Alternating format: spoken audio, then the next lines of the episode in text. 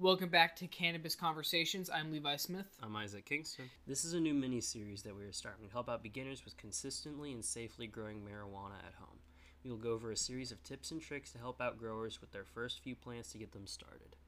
Disclaimer This is for medical marijuana users or individuals who are allowed by their state to privately cultivate for recreational use.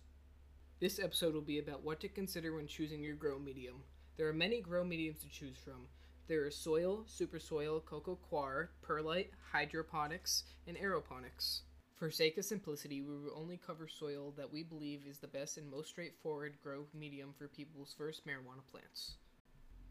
There's many different types of soils to choose from, and each one of these soils has different properties. And they typically work best when mixed together. We're going to go over each type of soil and what properties they have, and then some preferences. There is clay, There's silt, sandy soil, and loam. Uh, clay has really poor drainage. It's best if you're in a situation where you need more water retention in your soil. It's really good mixed into something that has like high levels of drainage. Another thing is it retains nutrients for longer. So it's not really something you want to add nutrients to because it's also like a naturally fertile soil. and it's it's never something you would use alone, correct? Um, yeah, you're not really going to be using clay by itself. It's it's going to retain too much water. Uh, you're not going to really get much air in it because it's really dense. Yeah. Um, It naturally stabilizes the plant, so it's really good if you're trying to mix it in with another soil that you don't really want to use much nutrients throughout the grow because if it's like a naturally nutrient rich soil, it'll retain the nutrients you want.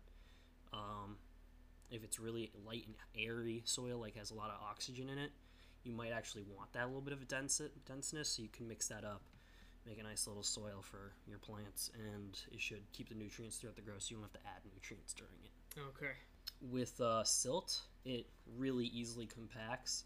It's like the clay, but it's not. It doesn't come compacted. It uh, typically gets more dense the more moisture you add to it. It like clumps, sort of like mud. You know, the feeling you get at like the bottom of a lake. That's what you can sort of expect from a silty soil. And then there's sandy soil, which isn't as good as retaining water, but it's also a lot more granular. Yeah, it's got a really high air content because, you know, it is granular and it doesn't really compact too much, which is like really good if you have something that's dense, like a really dense soil that retains water too much. You can mix this in with it. It uh, also has a very low pH to it that doesn't change much, so if you're trying to go for a more even pH or you just want to be able to clean out the pH level of your plants with like flush or something, you can more easily do that with a sandy soil mixed in. It won't retain the nutrients as much. Okay, so it's more like a neutral soil. It's not nutrient rich I'd say to start off with. It's I'd say it's more on the opposite end of the spectrum of like wet versus dry. Like if you're trying to go drier, you want the sandy soil. okay. Um, the last soil we're going to talk about today is uh, a loam. Uh, it's got really like in the middle of the spectrum drainage, middle of the road water retention. It's naturally fertile. It's really easy to work with. Its uh, nutrient retention's good, and it supports microorganisms that grow in there and like break down the nutrients so they're smaller and can more easily go up the xylem of the plant.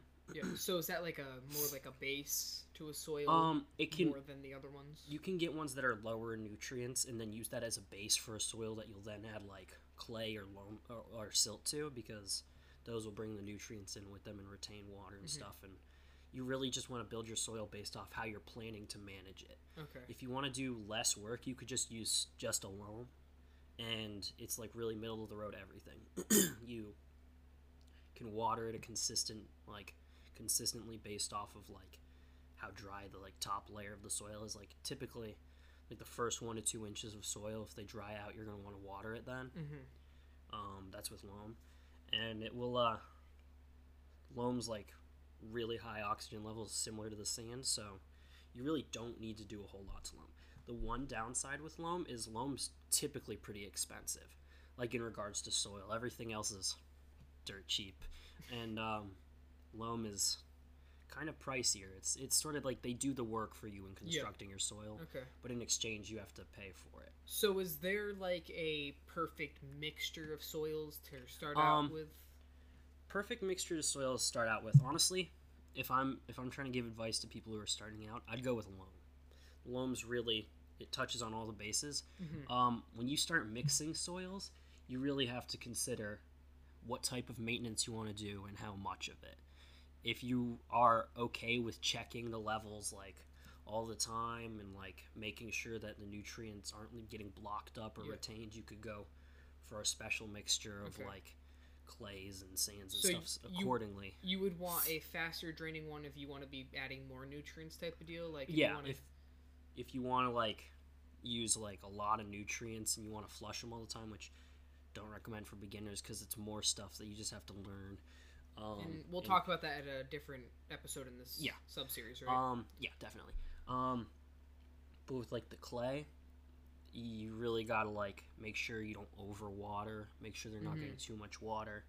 Um, making sure nutrient block doesn't happen because they can clog up, and you really need to flush it sometimes. And that's why I think the loam's really great because Yeah, you can it's either the add the road. nutrients or you could not add nutrients, and either way, you're gonna you're gonna be pretty successful throughout the grow.